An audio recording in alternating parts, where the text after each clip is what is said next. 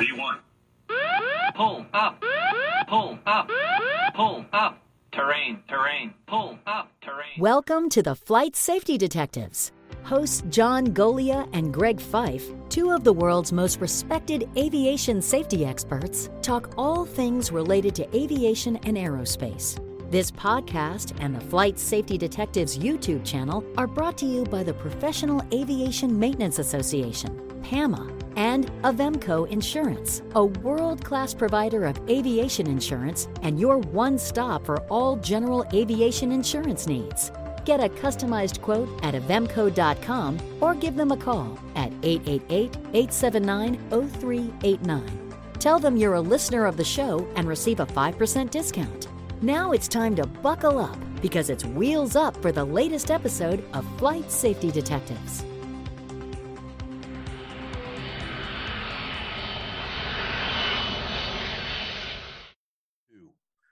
Well, hello, gentlemen. It is another episode of Flight Safety Detectives. And uh, we got a, an interesting accident we're going to be talking about today involving a twin engine Cessna 310R. Uh, before we get into that, um, I think this is going to be a good show because in the past, the three of us have talked and dissected other accidents where we talk about the good, the bad, and the ugly. And uh, at least you two uh, when you looked at this accident, it drew your attention to man, the NTSB may have done some good work here. They they put a lot of effort into it, and um, well, we're going to find out if they actually did. So I know Todd that uh, you've uh, you've pulled this accident, you've dissected it along with John, and uh, and so why don't you just give the uh, the viewers and the listeners just a thumbnail about the history of flight before we get into the total discussion. Will do. And before I do that, apologies for not having my hat on. I'm in the Western studios of uh, airsafe.com, yeah. so I don't have my uh, flight safety detective's hat. But yeah, well, we expect you to tattoo flight safety detectives on your forehead. Then, whether you have a hat on or not, we'll always have flight safety detectives on the front of your face. And I should have some signage on the back wall here, so even without the hat, we know who we're talking with. That's right. But the accident in question happened back in 2010. This was in Palo Alto, California. It was a Cessna 310 with three people on board, a pilot and two passengers, uh, taking off from Palo Alto for a trip down to Los Angeles. And shortly after takeoff, in very limited visibility conditions, the aircraft hit a power line and crashed in a neighborhood. Fortunately, no one was killed, but the conditions were. Uh, oh, no one was killed in the neighborhood. In the neighborhood. Yeah. It was near zero uh, visibility conditions. We're talking vertical visibility of 100 feet. The control tower couldn't even see the aircraft on the runway. And it was an instrument um, clearance. But uh, surprisingly, at least to me, the controller basically said, I can't release you because I can't see you. But if you would like to take off, it will be at your own risk. And there was an instrument uh, clearance to take off. And turn to the right and climb to 3,000 feet. But instead, for reasons that we'll get into later, uh, the pilot, for whatever reason, turned left instead of right, hit a power uh, line at 50 feet off the ground, and crashed. So the, that's the what. The why, well, we'll get into that later. And and when you guys looked at this report and just with uh, with the comments that you made about the history of flight, of course, it already raises questions in my mind, um, a lot of questions as an investigator. But I know that uh, you, when you looked at it, you thought that the report was well done and, and methodically investigated. What was so good about this report that, you know, brought you to at least that conclusion up until I started asking questions? Well, back in 2010, when this happened, this was on the news and I heard about it shortly thereafter. And at the time, my interest was primarily in large jet uh, airliner type events. But this one stood out because there was something unusual technologically about the event. There was a, a system in place in the city where this happened, East Palo Alto, where law enforcement had a series of gunshot detection microphones, which were there designed to detect gunshots in a neighborhood and triangulate it. But there were four of these uh, microphones, which caught sounds of the crash. And these were actually used in the NTSB investigation to, among other things, determine the speed of the aircraft at impact. So, from that perspective, I thought, well, gosh, this might be one of the first times that we see technology outside of what's usually done for accident investigations, uh, radar tracks, etc., being used in an accident. And fast forward 12 years, just about any accident that happens anywhere near a populated area, there's going to be security cameras, mobile phones, all sorts of other information. You have flight tracking websites that track ADSB. So anything happens in the modern age, it's hard to hide it from official or unofficial sources. And when I saw this in 2010, I thought, wow, I should write about this because that might be important. But after talking with you gentlemen, I think there's a whole lot more things here that are far more important. Well, one of the things that I saw that stood out right away with this report was how much documentation they gave about the on-scene portion of the investigation. Very, very detailed examination of the throttles, all the positions of the flight controls, everything that you could possibly uh, gather from an on-scene investigation seemed to have been mentioned in the report. And they also went into great detail with the engine teardowns, which were sent back to the manufacturer under the uh, guiding eyes of the NTSB, and also the propellers uh, with the NTSB representatives uh, there for the teardowns. So they had great detail about that uh, element of the investigation, which is quite different from what we see today. And, uh, and again, don't have all the detail with the pilots. So even though that piece of the of the puzzle they seem to do a good job of, there's other pieces that uh, leave something to be desired. Well, when when you look at the history of flight, in the history of flight, did they talk about what the purpose of the flight was? Um, these were three Tesla motor employees. Um, did they talk about any of the background with regard to you know the purpose of them traveling together where they go into a meeting um, because one of the things that we're going to be talking about later on is you know was there some level of self-induced pressure for this pilot to make a decision? Because we're going to talk about aeronautical decision making uh, given the weather conditions. Was there any discussion about the background of and the purpose of the of the flight?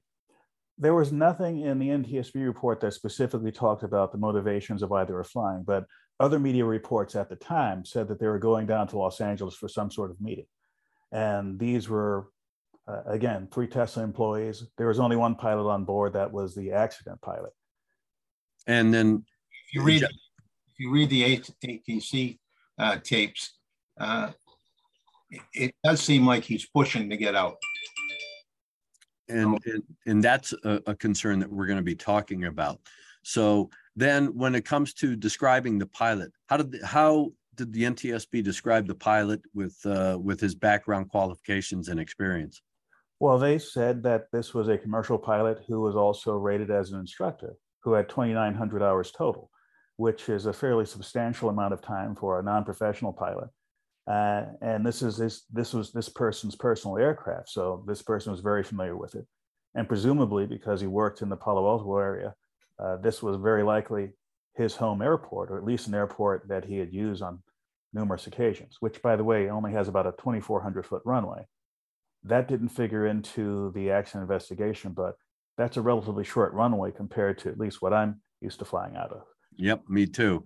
John, when uh, when you looked at that, I mean, was there anything that stood out about the pilot, given the fact that he is operating in instrument meteorological conditions, uh, but given his qualifications and, and, and experience, is there anything that caught your attention? Uh, not really. He did the biannual review, uh, and there's no comments on that. And he also did a uh, a uh, instrument flight check just a short time before the accident. So on paper, he looks like he's very qualified. Uh, did the NTSB follow up with the person or organization that did his IPC? No indication of that in the report. Or in the public docket. And, and, and that becomes a concern, which again, we'll talk about later on. That becomes a concern for me because if he got it a short time before this accident and he's taking off into instrument meteorological conditions, why did he lose the airplane so bad? So again, okay, there's another question and amongst many. And then in the description, John, like you were talking about, they fully examine the airplane and the, the hardware part of it. Um, John, when you were talking about the examination of the wreckage, was there anything that the board looked at with regard to instrumentation um, that would have given some hint as to why the pilot turned left? Was there anything with an artificial horizon or an HSI or something that would have uh, given away why he would have not, you know, dis, uh, ascended to 3,000 feet and made a right turn, but he made immediately made a left turn at such a low altitude? Well, they mention in the in the report that the, the physical examination of the of the steam gauges on the airplane showed that he was 85,000 feet. Uh, so the slap marks, so the, the instruments were going crazy. Uh, so the slap marks gave gave indications of of uh, at the time of impact they'd already been suffering some sort of trauma and not indica- indicating it. That may have come from the impact with the uh, power lines on the pole. And but no reference whatsoever to any of the navigation equipment. And then Todd, I know that you looked, uh, you were looking at the ATC. Besides the transcript, did they have any kind of radar data? Had this guy popped up high enough to be picked up on radar yet? There had been no thing in radar. However, because of those gunshot cameras I mentioned, they explicitly used several of those to triangulate where the aircraft was and to also using Doppler shift analysis to figure out how fast it was going. And so they were able to put a fairly accurate um, depiction of the track of the aircraft. And again, it was uh, going about uh, 200 knots when it impacted the tower, the tower of the electrical lines, and about 50 feet off the ground. So, had it not been for that, given that this is an aircraft that didn't have a cockpit voice recorder or flight data recorder, they would have had to uh, do more guesswork on that. Well, the thing that immediately comes to mind after you say that is how that airplane got to 200 knots in such a very short period of time. Why is it 50 feet uh, doing that? Did he go up and then, you know, push over, you know, push the nose over, um, which increased his speed and he descended into uh, those power lines versus climbed into those power lines versus flew level into those power lines? Um, I mean, getting, I mean, immediately after takeoff, even in a Cessna 310, and he was not that far from the airport. What a quarter, half mile, something about like that. that. It was about 14 seconds from passing over the departure end of the runway to hitting the power lines. So now the question is, how do you get to 200 knots in 14 seconds? I mean, that's just, especially when you just uh, rotated and are technically in a climb attitude. How do you get to 200 knots in that airplane? That is that is very fast for that airplane shortly after takeoff like that. Even if you push the nose over, that airplane still has to accelerate. He didn't have a lot of distance to accelerate. So here are the questions. And if there's nothing in the report, which apparently it sounds like there isn't, okay, now you got to answer some questions. And then on top of all of that, um, what did they talk about the weather? Did they identify how thick that fog bank was since it was characterized as fog? The report that was uh, in here and also the transcript from the air traffic controller didn't mention the thickness of the layer, just the vertical visibility was, I believe, 100 feet and an eighth, less than an eighth of a mile, or roughly an eighth of a mile uh, uh, horizontal visibility. And John, were there uh, were there any PIREPs that you guys read? None. None. So we don't know really anything other than what's been reported of a vertical visibility of 100 feet and a horizontal visibility of uh, what an eighth of a mile. Eighth of a mile. So again, under Part 91, you got to look at the regulatory requirements. Technically, a general aviation Part 91 pilot can take off in zero zero fog. There is no minima that uh, that stops them other than good judgment. And um, and did the board talk about any kind of human factors? Did they talk about spatial disorientation? Did they talk about anything from a, a physiological standpoint that would have either affected uh, or influenced the, not only this pilot's decision making, but controllability of the airplane as far as him, you know, turning left versus climbing and turning right. The only thing indirectly that I saw was that his medical certificate, second class uh, medical certificate, required that he wear corrective lenses. There is no mention in the report whether or not that he was or was not wearing corrective lenses. And uh, again, that, that's an open question. And John, when when you read the uh, the, the report, I presume that, um, like Todd just talked about, they really didn't get any additional information. Did they talk about any procedures stuff with uh, with ATC? I mean, I just find it very curious that it's one thing to tell a pilot, "Hey, I can't give you a, a takeoff clearance because I can't see you. I don't know where you are because of the fog being so bad." But have at it. Do whatever you want. The risk is yours. See you later. Have a fun day. Not a word. You know, I I focused in on that that clearance that he gave him, saying you can do whatever you want. I can't tell you what to do. I, I just find that I, I just find that astonishing that a controller would make a comment like that rather than just say, I can't give you a takeoff clearance, um, you know, because I can't see you. Um, and, and either recommend, I recommend you don't go anywhere, but I can't, but you don't encourage him going, Hey, but you can take off at your own risk. Have at it. See you later. I, I, I would, I would just would have expected the NTSB to at least have one of their ATC guys examine that kind of issue with other issues and say, you know, that fell within the the 7110 65 controller handbook, or we got an issue with what he said. There you is one thing that they left out that confused me a bit, and I'm jumping a, ahead here. And the probable cause, they mentioned that uh, the pilot's failure to follow the standard instrument departure as instructed. Well, there was a transcript from the air traffic controller that clearly stated a departure, but there's nothing in the documentation that says whether or not this was a standard departure for the airport. So I'm not and, sure what they meant by that. Well, you know, when you have a SID, a standard instrument departure, it's depicted. It's a it's a prescribed procedure, and the pilot is expected to follow that prescribed procedure. And and so part of your clearance is um, they're going to give you the the particular SID that they want you to follow up to a certain point, and you know you're going to then proceed on course. So again, if that was an actual SID departure that he was given, then there should have been a, a readback clearance for that particular SID. Um, did the NTSB use proper terminology when they were describing that? Because you know, just getting an instrument clearance is not quote standard, unless of course it's a prescribed standard standard instrument departure. And unfortunately, there's nothing in the public docket that is a, a standard instrument departure or even any mention of anything other than and there's the nothing in the and there's nothing in the report that that shows or talks about it just the one mention in the probable cause statement and nothing else after that john uh, go ahead. The tower tapes, and there isn't a report on that. I, I just I find that amazing because there's so much information since we don't have radar, and at that time we didn't have ADSB. But since we don't have radar information, you would have expected that they would have, have dissected the air traffic communications and because well there's a lot of questions to be answered but what was the uh, what was the probable cause that the NTSB came up with after all of this work that they did? Well, let me read you the full statement. Um, the National Transportation Safety Board determines the probable causes of this accident to be the pilot's failure. This is literally their words.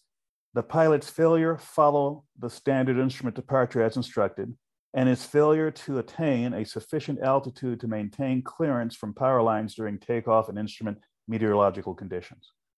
Okay, there was a slight grammatical error in their statement, but it had no effect on the two statements. One, failure to follow the standard instrument departure, and two, failure to attain a sufficient altitude to maintain clearance from power lines during takeoff and instrument meteorological conditions. One comment, he was told to turn right, he went left. So there would not have been a requirement to avoid uh, the power lines if he turned right. So, and I'm going to tell you what I always tell you when you read or we read these kinds of probable causes. That's the most ridiculous probable cause I've ever heard, amongst all the other ones when we dissect these accidents, for the very reason is that you didn't need to leave the office to come up with that. It's obvious that he failed to maintain some sort of altitude for obstruction clearance. Why was he in an area of obstruction when that's not what a clearance was that was given to him? Because he should have never been near those power lines had he followed the you know climb to 3000 feet make a right turn.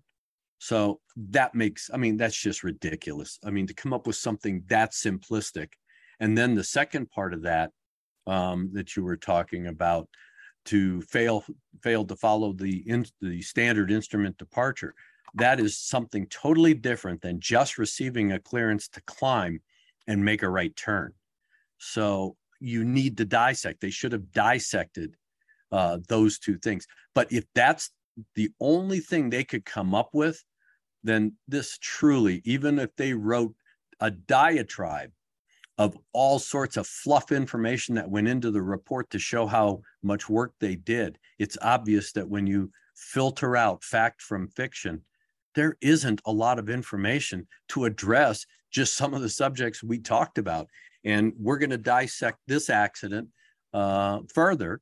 So, in the next show, we're going to talk about the things that they didn't do and they didn't talk about in depth because this is not, in my view, regardless of how many words they wrote on a piece of paper, this is not a complete, thorough, and methodical investigation in my book. I, it may be different with you guys, but just from what you've told me, this doesn't serve general aviation or the aviation public in giving us lessons learned.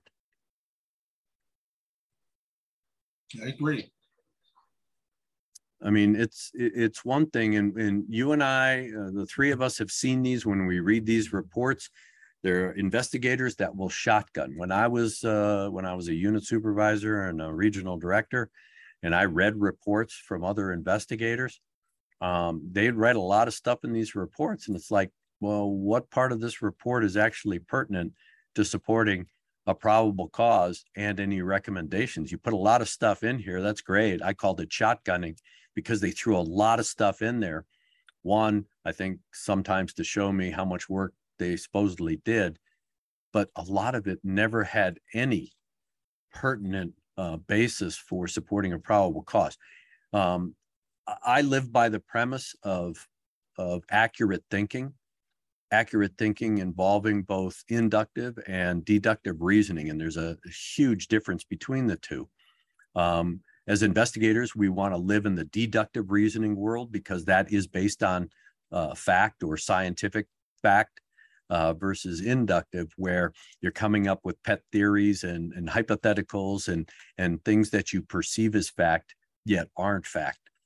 And a lot of these reports that I read lately and that the three of us have dissected on this show is not, not only inductive reasoning, but it's a poor, it, it, really is a poor effort of inductive reasoning. And it, it shouldn't be that way.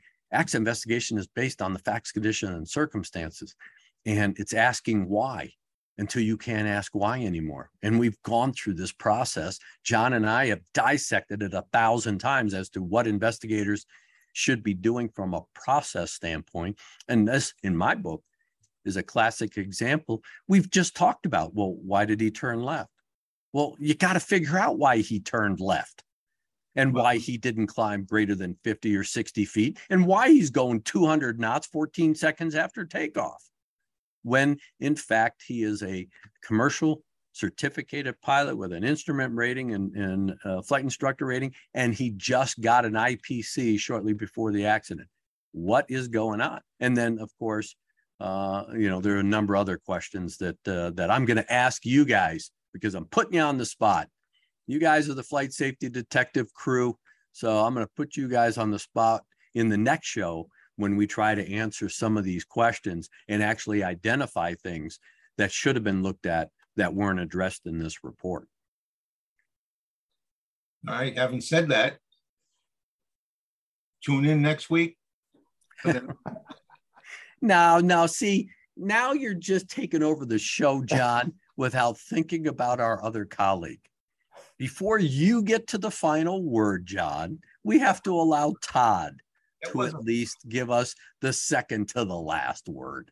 Well, I have a couple of words uh, for this. Uh, first off, when I first saw this 10 years, 12 years ago, I was attracted by the shiny objects like, ooh, there's something here that I've never seen in an accident report, the sound study. Well, years later, and it is, has been years later, I've become a little bit more mature about looking at these.